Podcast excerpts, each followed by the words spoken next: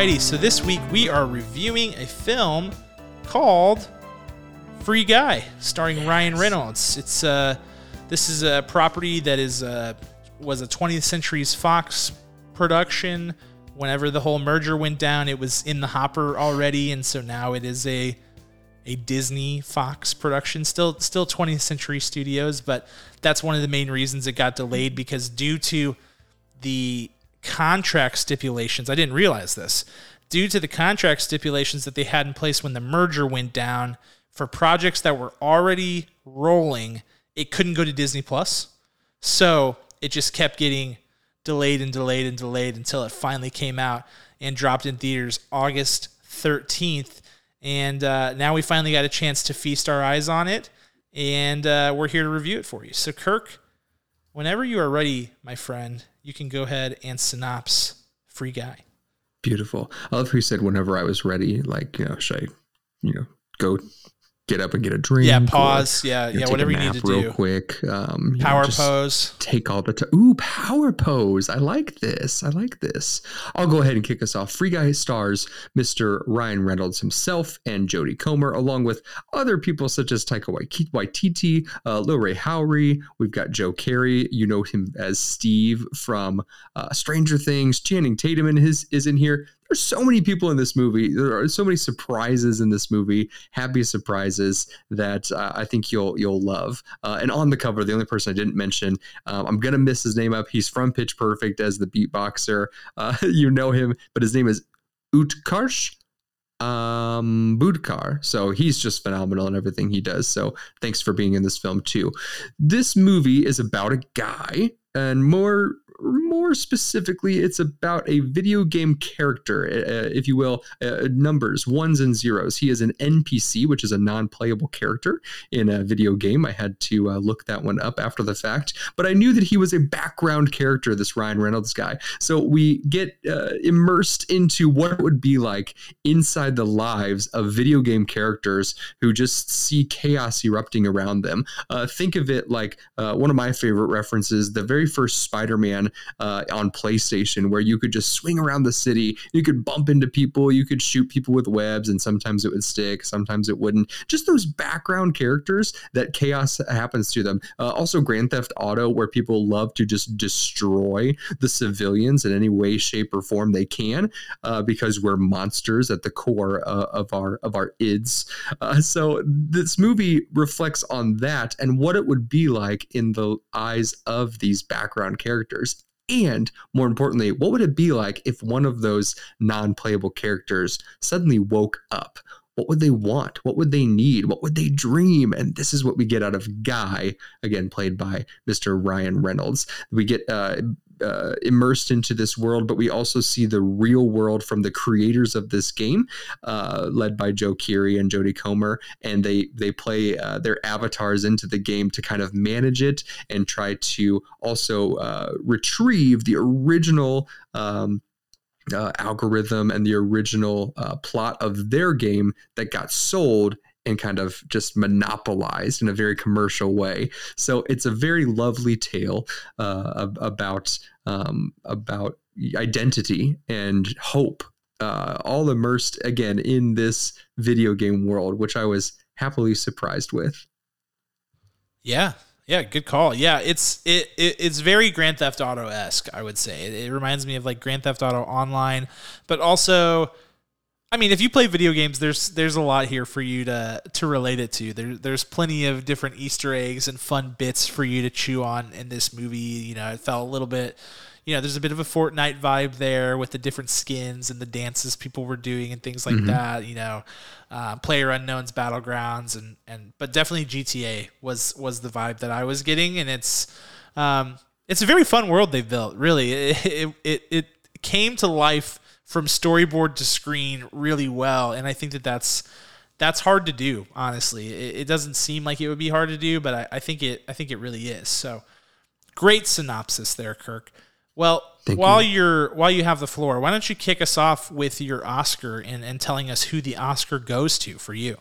I will. The Oscar easily goes to Mister Ryan Reynolds. He is someone who in his early career, if you followed him, uh, really, really tried hard to be what people expected of him. He is this tall, handsome man, and they expected him to be the, the leading man, which he still very much so is, but he doesn't have to be your typical your typical lead actor or what you would expect. He's he's just phenomenal. He really it, he really just exudes his own self uh, throughout all of his roles, and that that's enough. Uh, it doesn't work like that for everybody, but that's enough for uh, Ryan Reynolds. Think of it also similar to uh, I like to think of Adam Sandler in this way, although we've seen him take on more.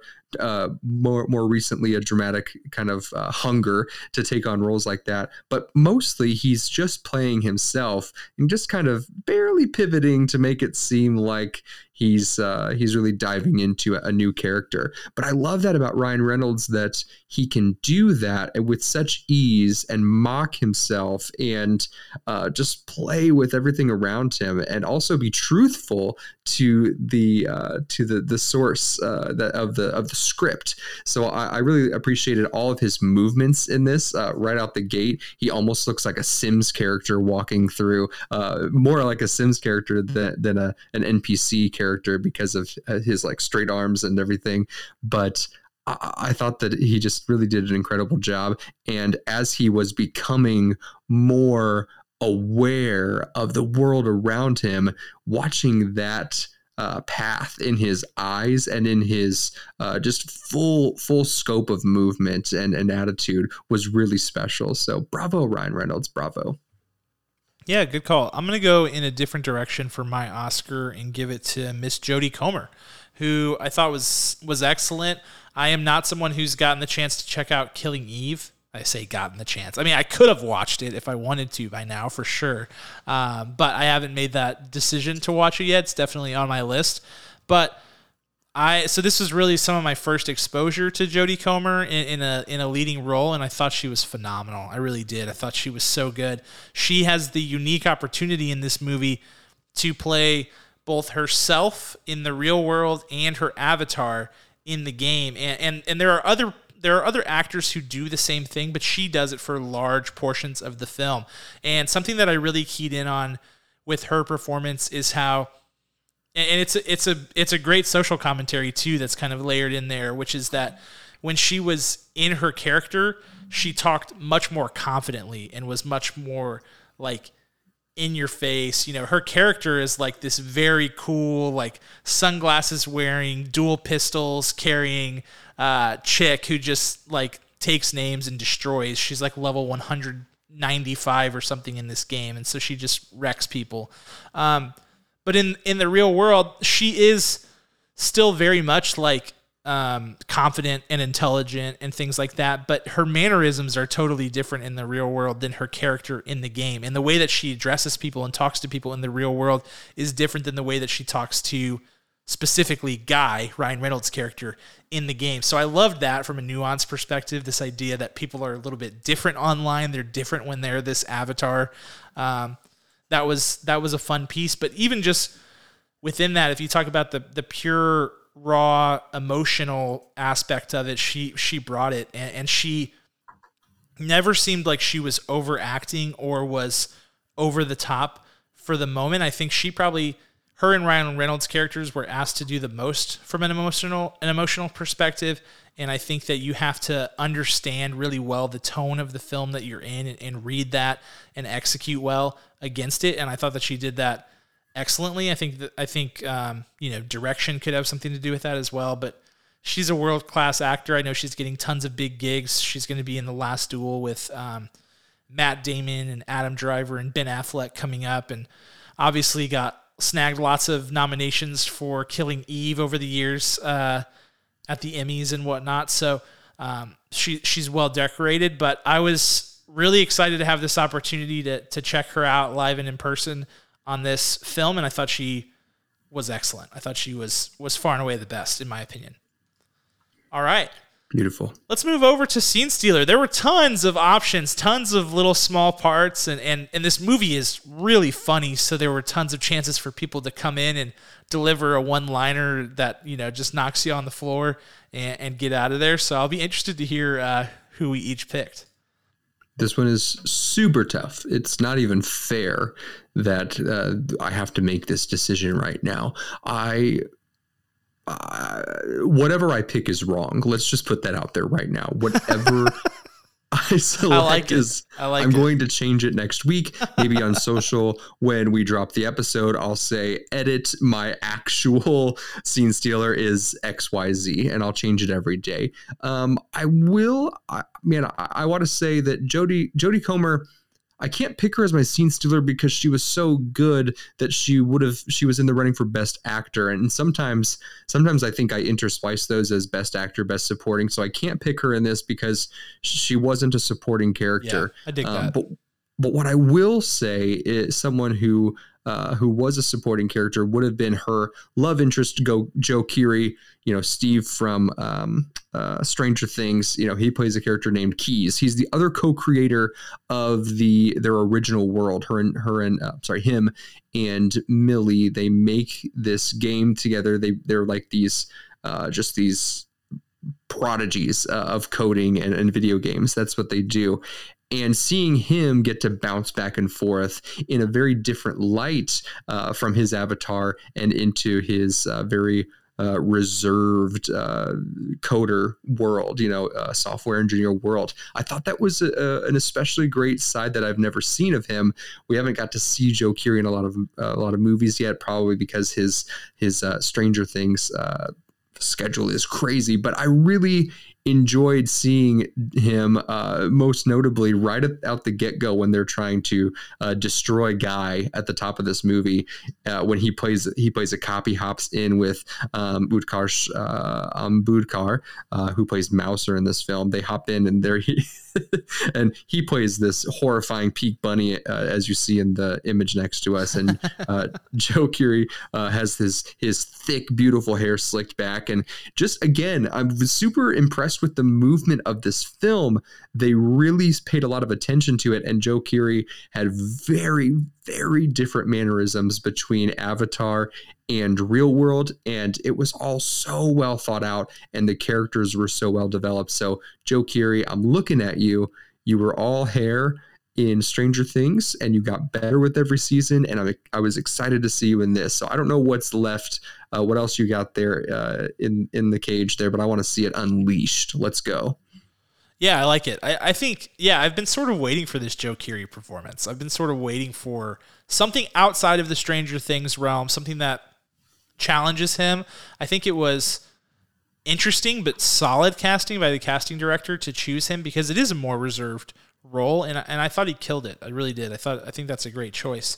Um, all that said, I'm going in a different direction. I'm going with uh, you know, uh, our our traditional definition of the Scene Stealer was like a surprise performance or something that, like, I don't know. We, it, it can mean any number of things, but for me, I'm going with something that's closer to the traditional definition, and I'm going with Channing Tatum, which I never would have guessed. But Channing Tatum doesn't get very much screen time in this movie, but man, does he ever make the most of it. Absolutely hilarious. He's actually the first in-game character that we see in Free City, and he's sort of, you know, the the character that they're showing go through, but he comes back later, um, and hit the person who plays him, like he's an avatar for somebody else, and they've got this great back and forth. It's like some nerdy guy who's like living in his parents' house still, you know, and is is a streamer. And so Channing Tatum is like having to be his avatar, which is like confident, cool, like very Channing Tatum, but also that guy, like whenever that guy's yelling at his mom and stuff, he has to play that as well. And something that people don't appreciate very much about Channing Tatum, or, or something I don't hear people talk about enough with Channing Tatum, is that he is, pound for pound, like one of the better comedic actors that we have. Like he is really good comedically. In the twenty-one and twenty-two Jump Street, his comedic timing is hilarious. His delivery is impeccable, and he is absolutely, like, knocks me on the floor every time I watch those movies. And he always does a good job. He even has like voice performances in, um, he plays Superman, I think, in, in the Lego movie, and is like has this banter with Jonah Hill, who plays the Green Lantern, and it's hilarious.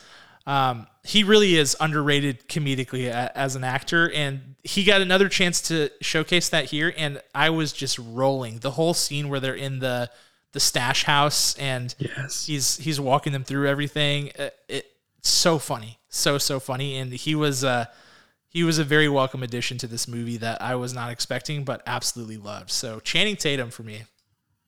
When they brought him back to the stash house, I thought we were done with him. I thought it was, you know, what what do we see? Who is it in Austin Powers two, uh, where we see the beginning on the motorcycle and then we never see them again? You know, it's just like a mockery, right? So that's what it felt like, you know. And the fact that he came back dancing in, oh, in all so his good. glory, I was just floored. I loved it. I loved it. He was fantastic. Yes. All right. Now let's move out of acting and over to the production itself. Let's talk about showstopper. Kirk, what was your showstopper in Free Guy? Gosh, I mean, uh, th- easy, the world building on this. I mean, there wasn't a moment where you where you weren't connected to the world. Um, there were moments in this movie where you were actually disconnected from some of the actors. Uh, it's almost like they spent a little too much time on world building, but at any given moment, you could just like scan your eyes around them if it was kind of a dull dialogue moment or whatever, and you'd be like, hey, that's pretty cool. Uh, I wonder if they're going to come out with a video game called Free Guy. I would love to play this, whether it's on iOS or, or if it's on, on Xbox or PlayStation or what have you. So, uh, top to bottom, there was nothing that was missed. There was nothing that um, didn't make sense from a video game standpoint, because you can do literally anything in a video game. And so they brought those typical uh, tropes, brought those ideas of what what is standard and what's most familiar to connect you with that world, to then bring the stories into it. Um, things things like coffee shops, things like uh, the way the robberies happen. Someone gets thrown through a window, the bank gets robbed. Um, things like how the cars moved, how they looked when they were getting bashed. And um, it was also funny because you could clearly tell, uh, and this was really specific, you could clearly tell when the when uh, Channing Tatum's beautiful blue car, whatever kind of car it was, was bashing up against other cars, the way that they scraped against and his car remained perfectly un uh, unscratched, like the way they C G I'd that was intentional. And I loved how they did it, because it really did look like a video game versus a, a realistic Uh, take on, if I was living in a video game world, what would it look like? No, we were still in the video game. So the world building just just in, absolutely incredible. Yeah, the one that the one that I think about on that topic is the ragdoll physics. There, there's a couple yes. times where where Guy gets like, you know, dropped from really high or gets hit by a car and then also hit by another car while he's in midair. And the way that they do the physics of his body is like heavily C G I, but like exactly how it would look in a video game, and the way that his body like lands on the ground with his leg like bent all the way behind him. It's, it's hilarious and, and straight out of a video game. Wasn't there like an, an early like iOS game that was like that, where it like the it was like a stick guy or like just like a very a guy with like no bones basically was like falling and you just kind of had to drag him to avoid yeah, bombs oh yeah. or something. Yeah, right? yeah. Like, there's also like the running simulator. Where yes, have you ever played yes. that? Where it's like it's like impossible to do, but like one button is the knee joint and the and the other buttons are the ankle joints, and you have to try to make your guy run. And it, yeah, it was like very similar to that uh, physics whenever he's like ragdolling around. So um, yeah, that that that all that world building and, and the attention to detail was good, and it's stuff that could be easily overlooked in a film like this, I think. Um, okay, my showstopper. I am going with, instead of something they did do, I'm going with something they didn't do that actually stole the show for me, which is they did not get lost in the novelty of their idea. How many times have we seen it? A good idea is not enough to make a good movie. It's just not. So many people have what appears to be a really original, really funny idea, or really an idea with tons of novelty that's just very original, and, and, and somebody comes up with it and you're like, wow, that's genius. I got to check out that movie. But then you go to see the movie and you find out that they had some great ideas and some great storyboards for specific set pieces, but they didn't have a great plot running through the middle of that. And in this movie, they didn't make that mistake. They didn't get lost in the novelty of the idea. They built the world to the extent that they needed it to, to be funny and effective and and and to deliver the plot. But the world was working for the plot and not backwards. You know, like the, the plot was st- never lost in the whole thing. And it actually ended up being a much more thoughtful plot than, you know, I was expecting, to be quite honest with you, you know, just seeing this. Um, the plot revolves around the fact that their code got, um, you know, bought by a different company, and then they were supposed to not use the code in their game. And, and the in the game that um, Joe Keery's character and Jodie Comer's character, the game that they built was heavily based on characters like growing and learning and developing through A I. And then that A I got integrated into this game, and they were trying to prove that it was in there. And Guy was that proof. And, and it all just sort of built out really nicely, and it was really well structured and, and, and really well balanced, honestly. And at no point were they just relying on cheap gimmicks just for the sake of them being cheap gimmicks. They were always doing it as a way to help the plot work better. So that, I think, that's half the battle with a movie like this, is just don't get lost in the novelty of the idea. So many people do it, and it's not charming, and it's not cute, and it doesn't make for a good movie, so it just ends up ruining it. And here you have this awesome idea that's just squandered. But in this case, they were really careful to not do that, and um, I thought that was a very mature filmmaking choice, so I was I was proud of them for that. Which is pretty impressive um, because uh, I pulled up the the creative team on here. The writer, shocking um, that this that part pulled together so well. Matt Lieberman uh, wrote the screenplay. He also wrote the recent twenty twenty screenplay Scoob, which is like the Scooby-Doo yeah. baby version, and it's terrible. Do not let your children watch this. I'm telling you, don't. What, let them watch this when they're a little older, when they're a little older, because this is like his redemption. I mean, he must have just watched that and said, how could I? How could I? And then you have the director who's had some pretty big stinkers, but some pretty cool stuff too. He was on like, he was like basically O G Nickelodeon, O G, um, Disney Channel original series. I mean, he wrote six, uh, directed six episodes of The Secret World of Alex Mack and The Journey of Alan Strange, which are absolute bangers of shows. I wish um, that's, I believe those are probably on Paramount Plus, which that's what's probably going to get me to watch, uh, to order that. Uh, episodes of So Weird. He directed most of uh, The Famous Jett Jackson with Lee Thompson Young and the movie itself. And I think that's, I, I was interested in that one because in you have a big dichotomy in, in The Famous Jett Jackson of actor versus uh, movies, superhero, superstar. And there's a little bit of that Uh, that play since we have, you know, the different worlds, the avatar and, and the real people. So um, very shocking that this all played out so well, given the creative team, uh, because they're not like, oh, it's Martin Scorsese directing Free Guy. I don't know. Yeah. It's, it's, uh, it's very impressive. Well, and what's hilarious is that one of the films in the director's filmography it, or, or one of this franchises is Night at the Museum, which is yes. a textbook example of exactly what I'm talking about, of getting yes. lost in the novelty of your idea. You watch that movie and you go, ooh, cool idea. Let's see how they pull this together. And then you realize the plot is really thin and actually doesn't make sense and is a little bit convoluted. And so you have these cool set pieces with, you know, Theodore Roosevelt and, you know, Sacagawea and all these different things that they're doing, but the plot falls short. And so the movie falls short. And that I felt like was the mistake. I feel like they did not make that mistake with this movie. And, and, right. and that's something that you see happen so often. So yes, very good. Very good. Yeah. They learned from their mistakes, and they must've had uh, the strategy session. Like, hey, I hated your movie, blah, blah, blah. And this, uh, this episode you directed of, uh, of blah, blah, blah sucked. Hey, let's fix that. And let's come out as ballers. And I think they did on this one. And I, I hope they continue to just succeed uh, on their path forward. Yeah, for sure. For sure. All right, let's move over to director shoes. And what, what, what if I said the opposite? What if I said, man, I really, these guys did great, but I hope they suck the next time they come at this. I hope they just absolutely bomb. That would be, that would be pretty dark. That would be pretty dark, Kirk. I don't, I don't know what I would think of you after that, but I do want to hear what thoughts and critiques you have for this creative team now that we've given them their flowers.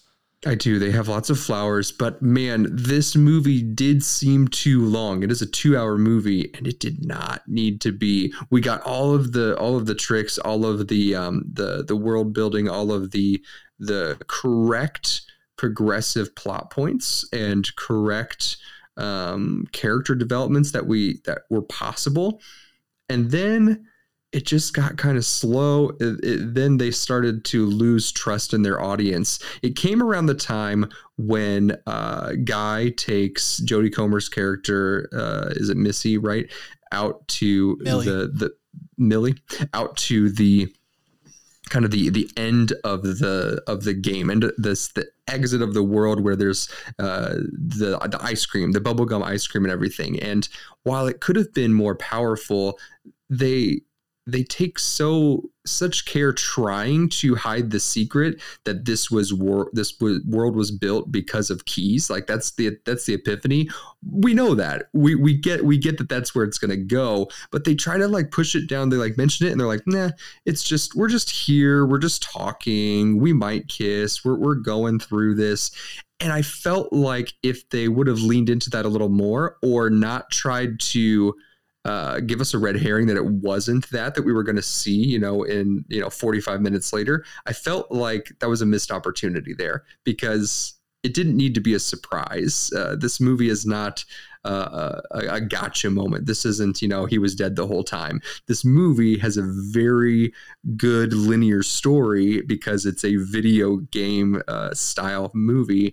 And I just felt like when they hit that mark, all the way through introducing us to Dude, who was this bulked up Hulk Hogan-esque, uh, you know, version of Guy that was created to destroy him specifically.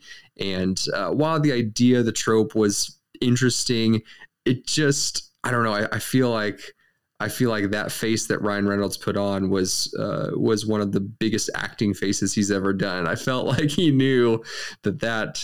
that aspect of the character just wasn't, it didn't fit in with the rest of how everything was going. It felt like just a way to get out of the plot and, and change things up and then get back to it. So I feel like there could, there was a better way to, to sidestep away from the plot, to give us something as a surprise. It shouldn't have been that.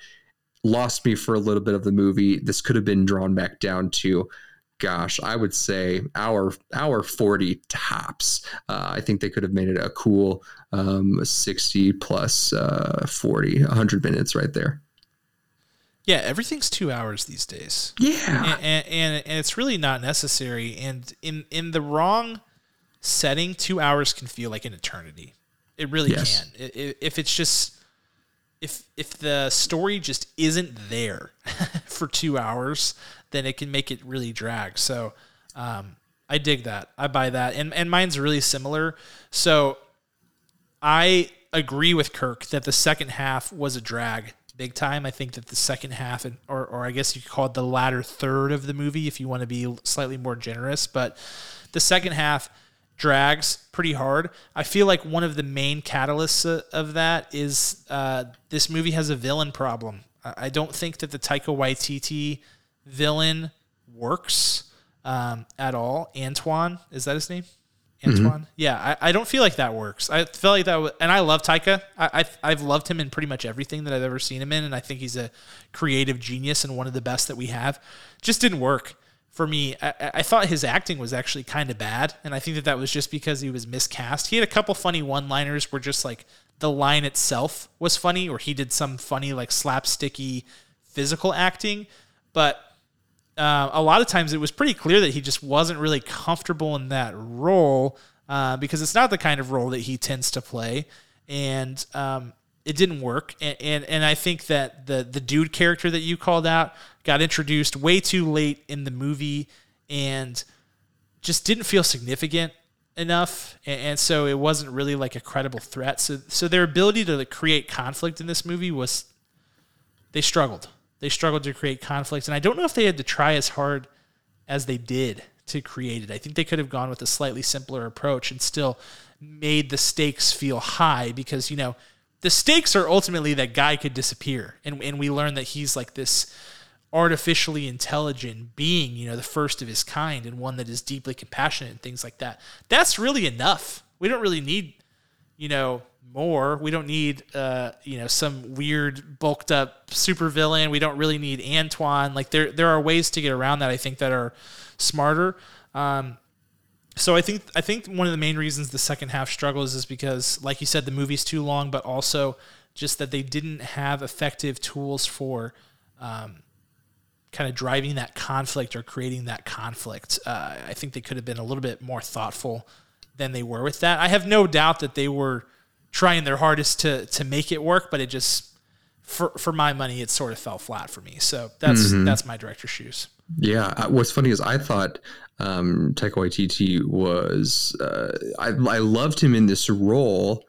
I did like all of his choices, but you're right. There was still this dissonance from that into the actual video game. I, I do appreciate that they didn't have him jump in a la, you know, Al, Algae Rhythm, uh, yeah. you know, Don Cheadle. I'm yeah. glad that that didn't happen. That was a good choice not to make him, I'm the villain. I'm going in there myself as my avatar.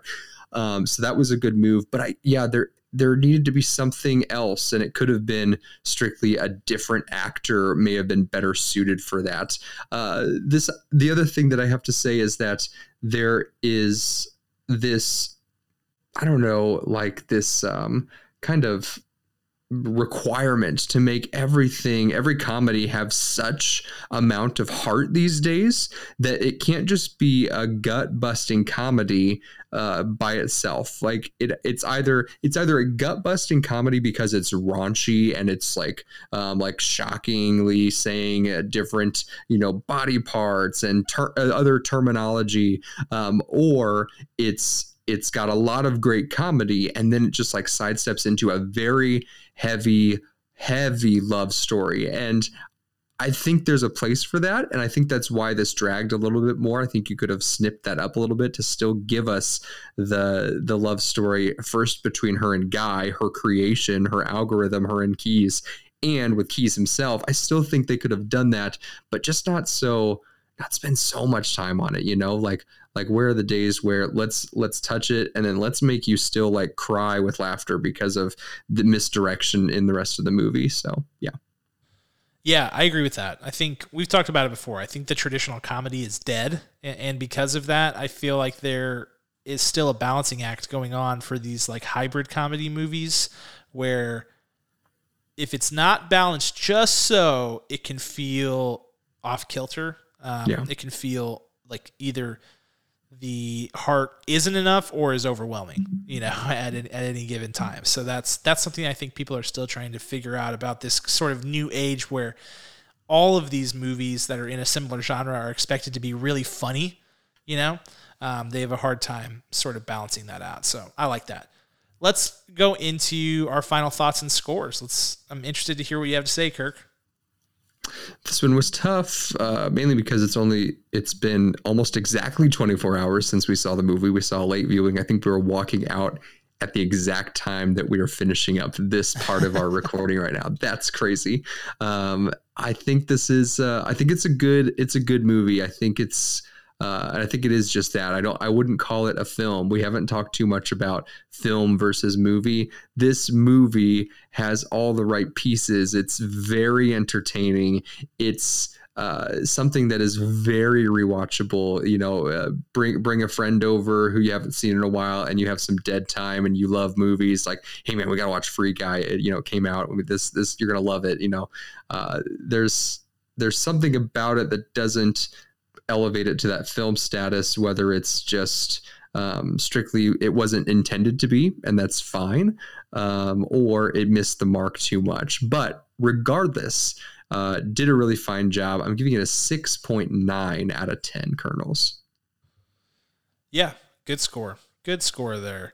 Um, my thoughts are somewhat similar. I think... Um, I think overall, it's the first half is great. I think it's really well paced. I think it's really well balanced. And I actually think the balance in terms of subplots and and character dev and things like that holds pretty steady till the end, but it's the it's the pace that suffers as a result of some of the things that we talked about. So I've been going back and forth on this. I do think it's really fun. I do think it's I do think it's rewatchable. It's actually a welcome break. I've been watching, you know, obviously we just watched Suicide Squad for the for the um, for the podcast, but I watch like a zillion movies a week, and recently have been favoring um, Alfred Hitchcock and um, some older films and some heavier films of late. So it was nice to like get a good old fashioned popcorn movie. But um, you know, I, I think I think it definitely comes in shy of being great. I think there are some things they could have done better. I, it it was surprisingly good from my perspective. I would watch it again. I would. You know, I would recommend it to somebody if I knew that this was sort of their flavor. I think there are certain people out there who will love a movie like this um, and, and just really get a kick out of it. And and I certainly got a kick out of it as well. That's not what I'm trying to say. But um, the other thing, I, I want to make sure it's clear. Just because I didn't pick Ryan Reynolds as an actor doesn't mean it was like my indictment on his performance. I do think he did a great job. It's just... It's very similar to a lot of the characters that he plays these days, and that's okay. It's okay. It just isn't it isn't something that stretched him out of his comfort zone, but I do think he still brought a lot to the table, and I don't know that there's anybody who could have played this role as well as he did. Um, so, after much deliberation, I'm giving it a seven point one out of ten kernels. I thought it was mostly just really fun. just really fun, mm-hmm. and, and and there's enough... good fun nuggets and enough really funny one-liners to give it that rewatchability that you're talking about, Kirk. So um, I'm going seven one, and I'll live with that. I I I, uh, I struggled with it because I I feel like the pacing thing is big. It's like a big boo-boo and one that one that hurts the movie in the second half pretty hard. But it's like everything else is pretty good. You know, they, right. they really executed what they were trying to do. And it's not like you're just sitting there like, oh my gosh, can this please end? And like what they're doing from a plot perspective is sound in terms of like, they don't lose the narrative. They just kind of like, there's a big momentum shift. So it, it is, a, it is, a, it is a decent mistake, but it's, you know, all things considered, I think it still holds up. holds together pretty well to the finish line. So for sure, for sure. And some, just some good graphics too. I mean, the way, you know, you can do C G I where it's just like robust, but um, this obviously calls for a lot of C G I because it's a video game, but because of the way they texturized it, the way they colored it, I think this will really stand up well in the future as C G I continues to develop, and it will look like Uh, video game, like you said, like, oh, it looked like Fortnite. Like, people will look back on this in twenty years, like, dude, look, Fortnite must have been big when this movie came out, you know, like, or Fortnite version five or whatever they're on, you know. So I, I think overall it really was meant to be entertaining, and it did its job. Yeah, absolutely. All right, well, that's Free Guy. You have to go to the theaters to catch that one right now. Like we talked about, it's not available available on V O D. If you loved Free Guy and you saw it, let us know. If you hated it, let us know. But if you loved it, I've got some good news.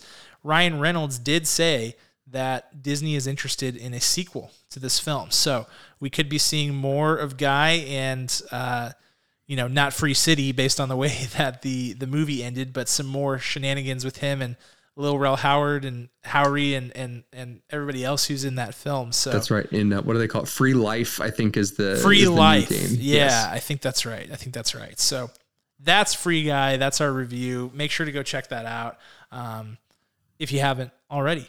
So that's all we've got for you. Like we said, Spilled Popcorn will be coming your way in a couple of days as well. So if you haven't watched What If, there's an episode dropping tomorrow, Wednesday, uh, August eighteenth. So make sure you watch the first two episodes before you listen to Spilled Popcorn, because we're going to be spilling it all there. Um, and I don't know what we're reviewing next week. I'm leaning towards Reminiscence. Maybe it will be Paw Patrol. I don't really know, but I'm sure Kirk and I will both be forced to watch Paw Patrol this oh, yeah. week. and I shouldn't say forced. I'm actually, I'm looking forward to sharing that experience with my kid because he, he loves Paw Patrol. So it's going to be very exciting. Um, but we'll keep you posted on what we'll be reviewing. But until then, we're glad to have Kirk back, even despite his antics, and glad to have you all, all back with us. And we'll return to the stream next week. But until then, a special thanks to our executive producer, Ryan Spriggs, and Rhetoric, the creators of our original music you're about to hear right now. We will talk to you guys very soon. Goodbye.